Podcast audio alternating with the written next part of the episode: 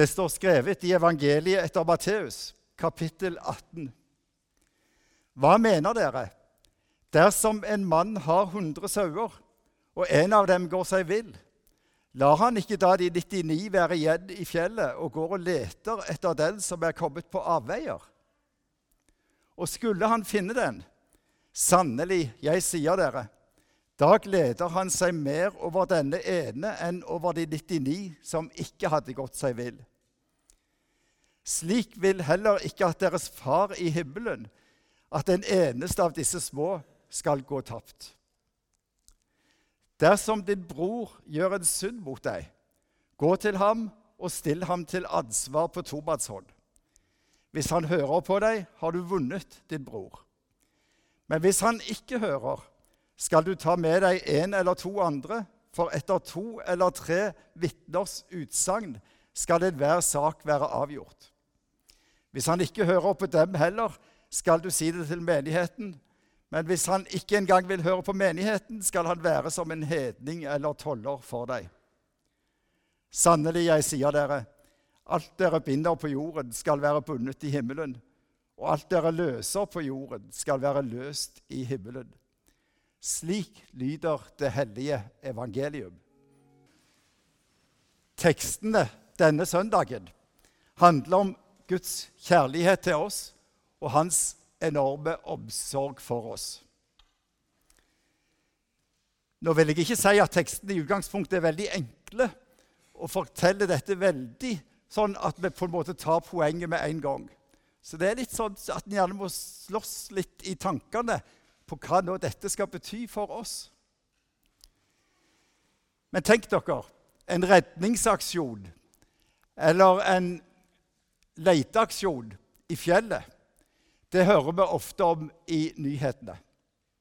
Jeg har sjøl, den gang jeg var ungdom, vært gjenstand for en sånn leteaksjon i, i Lysefjordheiene. Og det var alvorlig nok. Eh, og det er faktisk sånn at hvis det er folk som er beredt til å gå ut og lete for å hjelpe når det er en nødsituasjon, så er vi veldig takknemlige for det. Ingen av oss tror jeg ville komme på å oppleve det som en inngripen i privatlivets fred. Nei, det å være med på en leteaksjon, det er faktisk å være med og redde liv. Teksten om gjeteren som gikk ut for å lete etter en sau som hadde gått seg bort, det er altså en tekst om en leteaksjon i fjellet. Eh, og eh, her er det altså da sånn at eh, Gud selvfølgelig ligger som en, i bakgrunnen for dette bildet. Og vi kan på en måte si at gjeteren er Gud sjøl. Eller vi kan tenke Jesus, som er ute og leter etter den som har gått seg vill. Sauen er altså et bilde på oss mennesker, og jeg tror vi må si det at vi alle sammen faktisk mer enn gjerne roter oss vekk fra Guds gode vilje, både på den ene og den andre måten gjennom livet. Så vi kan alle sammen være potensielle mål for en sånn leteaksjon. Før denne teksten så sto det faktisk en setning som passer veldig godt i sammen. Godt kunne vært med i teksten også. For dette uttrykket 'en av disse minste' står der òg. Rett før teksten står det sånn Pass dere for å forakte en eneste av disse små. For jeg sier dere, de har sine engler i himmelen, så alltid ser min himmelske fars ansikt. Og så sto det altså i denne teksten, midt inni teksten pass, nei, eh, Slik vil heller ikke deres far i himmelen at en eneste av disse små skal gå tapt. Guds omsorg gjelder alle. Og I denne teksten står det altså presisert 'disse små'. Og Da kan vi jo tenke litt på Solveig og på Mila Aniella. Eh, selvfølgelig i dag, som jo er i sentrum for oppmerksomheten vår. Det var veldig flott å få være med på dåpen av disse to. Spesielt at det kommer familie fra Tyskland for det ene dåpsfølget. Og spesielt at det er en treåring som faktisk ble forhindra fra dåp når koronaepidemien var på det verste. Så nå ble døpt i dag. Helt fantastisk med dere begge to. Og eh, det står altså sånn at Jesus Vi blir i dåpen forent med Jesus. Med den korsfestede og oppstandende Jesus Kristus. Vi kan på en måte si at det er på en måte Guds redningsaksjon for oss, som starter der. At dåpen er en sånn grunnleggende handling som gjelder for hele livet. Og nå i dag gjelder det altså Solveig og Mila Adiela. Fortellingen om disse 100 sauene må vi se litt nærmere på. Eh, det er altså en lignelse der Jesus bruker en fortelling, et bilde, en fortelling, for å vise hva han vil fortelle om Guds rike. Og Gjeteren setter alt inn på å finne denne sauen som har gått seg bort. Og så forteller Jesus om den store gleden som oppsto når sauen var funnet. Og han, Gjeteren samla naboene sine og vennene og gleda seg storlig over det som var skjedd. Poenget er ikke at de 99 sauene var mindre verdt for gjeteren. Men poenget, og sånn er det med sånne lignelser, vi må alltid prøve å finne ut hva er det egentlig som er poenget her. Poenget er jo det nære forholdet mellom gjeteren og den ene sauen. At han virkelig satte alt inn på å finne den. Nå er det sånn at eh, dere som er, her som er veldig godt vant med å lese i Bibelen, dere oppdagte kanskje at dette var ikke den vanligste versjonen av denne lignelsen jeg leste i dag. For i Lukasevangeliet står den samme, i hovedsak den samme fortellinga. Og Der er det sånn at det, det er på en måte et litt annet hovedpoeng. Men Jesus forteller den samme fortellingen om 99 sauer, om den hundrede som var gått seg bort, og gjeteren som gikk for å finne og fant han, og hadde glede når han fant han. Alt dette er likt.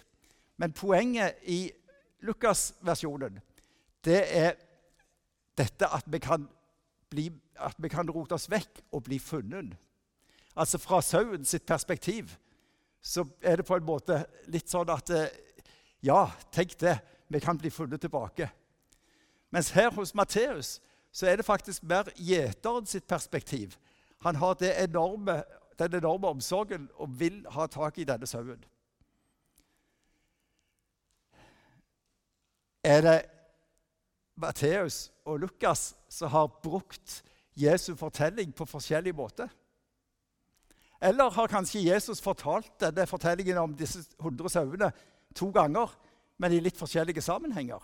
Og så har Lukas fanga opp den ene, og Matteus fanga opp den andre? Det vet vi ikke. Begge deler er mulig. Men i hvert fall så er dette en rikdom og en fylde i bibeltekstene at det er litt ulike perspektiv når de blir gjengitt på ulikt vis. Uansett kan vi ta med oss at det enkelte mennesket er uendelig verdifullt for Gud. Tenk litt over den setningen. Og tenk at det gjelder deg. Det enkelte mennesket er uendelig verdifullt for Gud. Det er viktig å få sagt ut fra denne bibelteksten. Og Det er en setning som jeg allerede har sagt en gang, som på en måte kan være vårt minneord. Så på en måte, der er Noen som har gått på søndagsskolen, som hadde med seg et minneord hjem fra hver søndagsskoletime. Og vi kan si at Minneordet fra denne teksten det er dette. Slik vil heller ikke deres far i himmelen at den eneste av disse små skal gå tapt. Å gå tapt, hva betyr det i denne sammenhengen? Altså, Da må vi jo forstå det ut fra det at jeg sa at Hele perspektivet i denne lignelsen hos Matteus er gjeteren sitt perspektiv. Eller vi kan si Guds perspektiv. Så altså, det er faktisk sånn at Når Jesus forteller dette, så forteller han om Guds følelser når Gud har mista en av oss. Som gjør at han begynner å lete går ut for å finne. Han vil så gjerne ha alle med. Ja, det er faktisk det som er budskapet i dette. Så kan vi òg lese denne lignelsen på en litt annen måte. Vi kan tenke oss det at vi òg som Jesu disipler har fått i oppgave å være gjetere. At det ikke bare er Jesus som er denne gjeteren. At eh, vi ikke bare er en liten sau som kan rote oss vekk, men at vi faktisk òg kan ha ansvar for våre medmennesker hvis de roter seg vekk. Ja, det står faktisk om dette òg i denne bibelteksten. Og dette utfordrer oss jo ganske mye, egentlig. For hvordan skal vi gjøre det, og hvordan skal vi gjøre det på en god måte? Altså, det å være en Jesu disippel er ikke bare å være en sau som står i fare for å komme på villstrå. Nei, slettes ikke. Det er mer utfordrende enn som så. Å være en Jesu disippel det er òg å være en gjeter med ansvar for menneskene rundt oss. Disippelkall er òg gjeterkall. Kristenliv er òg gjeteransvar. Og Da er jeg over i den andre delen av bibelteksten. Og når jeg begynte å forberede meg, så var det litt sånn at jeg hadde egentlig lyst til å bare legge den delen vekk. Tenkte det hadde vært veldig greit å slippe å si noe om det. Bare sagt noe om disse hundre sauene.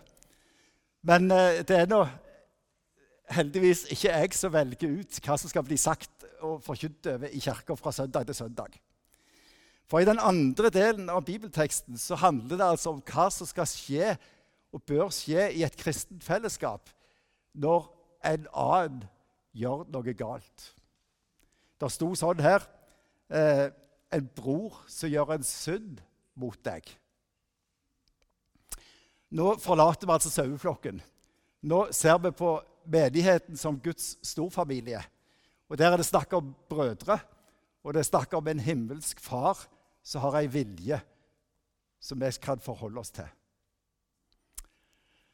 Og jeg kan bare ta med i parentes det at når det står 'en bror som har synda mot deg', så er det på en måte sånn at det er litt usikkert om den opprinnelige bibelteksten hadde med de to ordene 'mot deg'. Fordi eh, noen av de eldste håndskriftene har de ordene med, og noen andre av de eldste håndskriftene har de ikke med. Så enten skal altså Jesus ha sagt 'dersom en bror synder', eller så har han sagt 'dersom en bror synder mot deg'. Det vet vi ikke helt. Men egentlig er det interessant å ta med begge perspektivene. Det dreier seg ikke bare om det som gjelder meg, men det dreier seg jo om det generelle òg. Um, vi har altså en utfordring, syns jeg, i møte med denne teksten. Og det er at Når Matteus skriver disse ordene, så er han veldig konkret hvis dere tåler et fremmedord, han er kasuistisk. Og Det betyr at han skriver at hvis det og det skjer, så skal du gjøre det og det. Hvis en bror synder mot deg, så skal du gå til han og snakke med han. Og Hvis ikke det hjelper, så skal du ta med deg noen. Og hvis ikke det hjelper, skal du gå til forsamlingen. Ikke sant?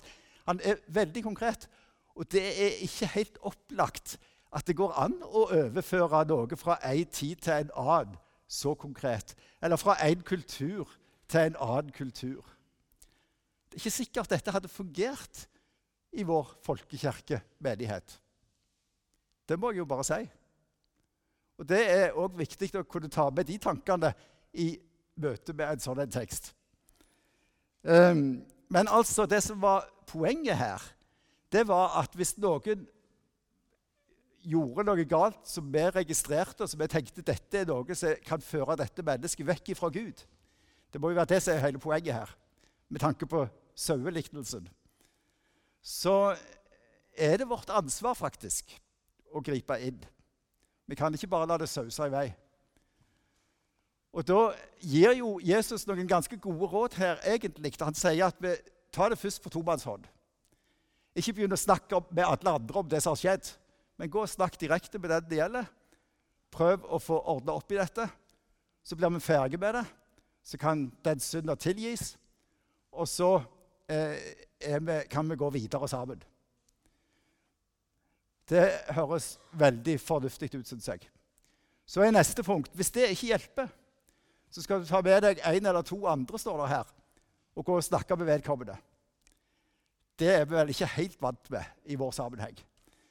Det kan jo dreie seg litt om vitnefunksjonen i en rettssak, kanskje. Ja, kanskje. I hvert fall så er det ord som sier oss noe om at vi skal ikke bare gi opp. Vi skal prøve så godt vi kan å få ordna opp i saker og ting. Og så står det altså at hvis dette ikke hjelper heller, så skal han ta det opp i menigheten. Og der er vi vel ikke helt der Matteus var når han skrev dette. Eh, I en liten frimenighet hadde kanskje det gått an. I Hinna menighet med 9000 medlemmer eh, så hadde i hvert fall ikke det gått an. Eh, og jeg tror bare vi må si det. Sånn er det bare. Vi må finne våre måter å løse en vanskelig situasjon på. Vi må finne noe som kan fungere i vår kultur og vår sammenheng.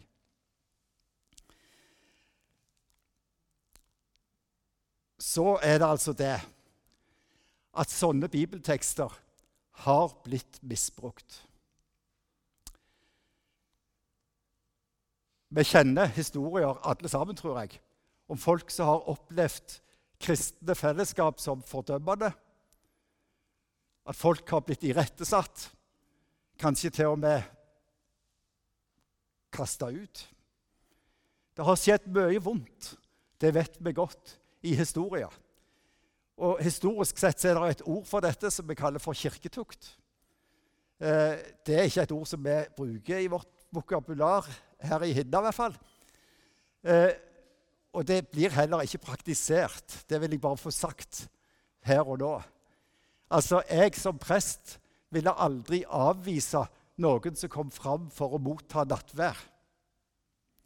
I vårt regelverk så står det faktisk at nattværen er åpen for alle døpte. Så er det den enkelte av oss som skal ta et, et, sine tanker om en ønsker å være med i det fellesskapet. Men det er nå én side av saken. For som sagt så er det mange som har opplevd mye vondt i møte med kristne fellesskap. Og det er smertefullt. Folk kan ha mista trua på Gud pga. kristne som kanskje tenker de hadde en god mening med det de sa og gjorde, men som var svært uheldige med sin måte å praktisere troen på. Så derfor, Teksten fra Matteus 18 er ikke helt enkel. Jeg syns likevel det er rett å si det sånn som jeg sier det i dag. Og så kan vi alle sammen tenke våre tanker videre i forhold til dette. Um, jeg tror vi kan si at Kirka eller det kristne fellesskapet ofte har skapt stengsler og grenser som går på tvers av Jesus sine ord om gjeteren som henter alle sauene inn, og den aller siste. Den holdningen som Jesus vil lære oss med denne teksten, som vi på en måte kan trekke ut av sammenhengen, det er dette at vi alltid skal ha fokus på at den som har gjort en feil, skal ha mulighet til å vende om, bli tilgitt og få en ny sjanse. Alltid. At den som har gått seg vill, eller har gjort noe feil, eller hva uttrykk vi vil bruke om det, alltid skal ha mulighet til å vende om, bli tilgitt og få en ny sjanse.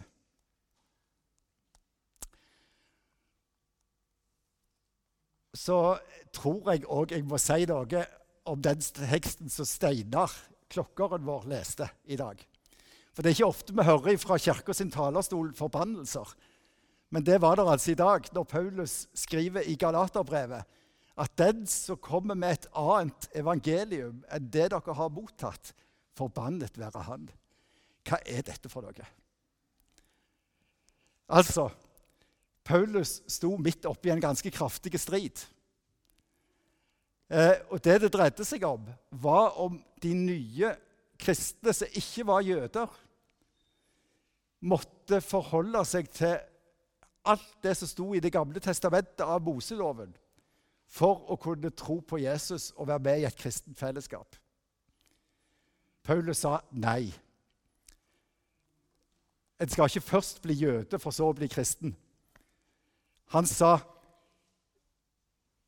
trua på Jesus Kristus frelse. Det er den som frelser. Men så var det altså noen i, noen i menighetene i Galatia, i dagens Tyrkia, som holdt fast på at nei, disse nye som begynner å tro på Jesus, de må ta hele Moselova inn over seg. Og det som var stridens kjerne, var omskjærelsen av guttebarn. Eh, Paulus kjempa med nebb og klør, tror jeg vi kan si. Og Dermed så brukte han også så sterke ord i sitt brev at hvis noen kom med et annet evangelium, altså budskap om frelse ved troen på Jesus Kristus, enn det jeg har sagt til dere, forbannet være han, sa Paulus. Jeg ville aldri sagt noe sånt i mine prekener. Men eh, jeg leser min bibel og ser at det står der. Det jeg ønsker at dere skal ha med dere fra denne gudstjenesten som minneord, er altså dette. Slik vil heller ikke at deres far i himmelen, at den eneste en av disse små, skal gå tapt. La oss huske det. Ta det med, og la det være en rettesnor for oss i våre liv. Ære være Faderen og Sønnen og Den hellige ånd, som var og er og blir en sann Gud, fra evighet og til evighet. Amen.